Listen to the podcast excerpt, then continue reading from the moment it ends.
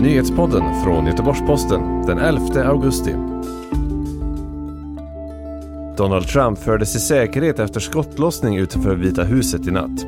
Stor räddningsinsats inledd för att skrämma bort björn från tältplats i Jämtlandsfjällen och en bil sprängdes i bostadsområde i Borås i natt. Det är rubrikerna i morgonens nyhetssvep från Göteborgs-Posten.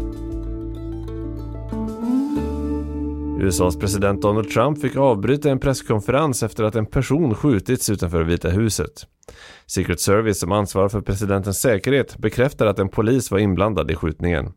Det var en man i 50-årsåldern som närmade sig en Secret Service-agent som befann sig ett kvarter ifrån Vita huset. Den misstänkte mannen sa till polismannen att han var beväpnad och sprang mot polisen på ett sätt som uppfattades som aggressivt, samtidigt som han drog fram ett föremål som varit dolt under kläderna. När mannen såg ut som att han tänkte avfyra ett vapen så sköts han i bröstet av Secret Service-agenten.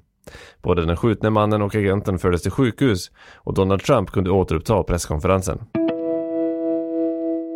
En räddningsinsats har inletts i Jämtlandsfjällen för att hjälpa två fjällvandrare att skrämma bort en närgången björn som stryker runt deras tält. De två vandrarna som är i 18-årsåldern slog tidigt under tisdagsmorgonen larm om att en björn befann sig utanför tältet och trots att de skrek och pratade så stannade björnen kvar. Den ska också ha strukit sig mot tältduken. De två ungdomarna tältar på berget Getryggen nära Storulvåns fjällstation. Enligt polisen kan de ha glömt mat utanför tältet. Vid halv sex-tiden på morgonen så inleddes räddningsinsatsen med fjällräddare, helikopter och naturvårdare som ska hjälpa fjällvandrarna att skrämma bort björnen. Någon har försökt spränga en bil i Boråsstadsdelen Sjöbo under måndagsnatten.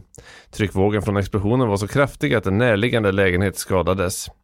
När explosionen inträffade stod bilen på en parkeringsplats och enligt polisen har ingen kommit till skada. Den lägenhet som skadades var tom vid tillfället och lägenhetsinnehavaren söks nu. Strax efter midnatt befann sig polisen fortfarande på plats och hörde vittnen. Man söker fortfarande efter bilens ägare.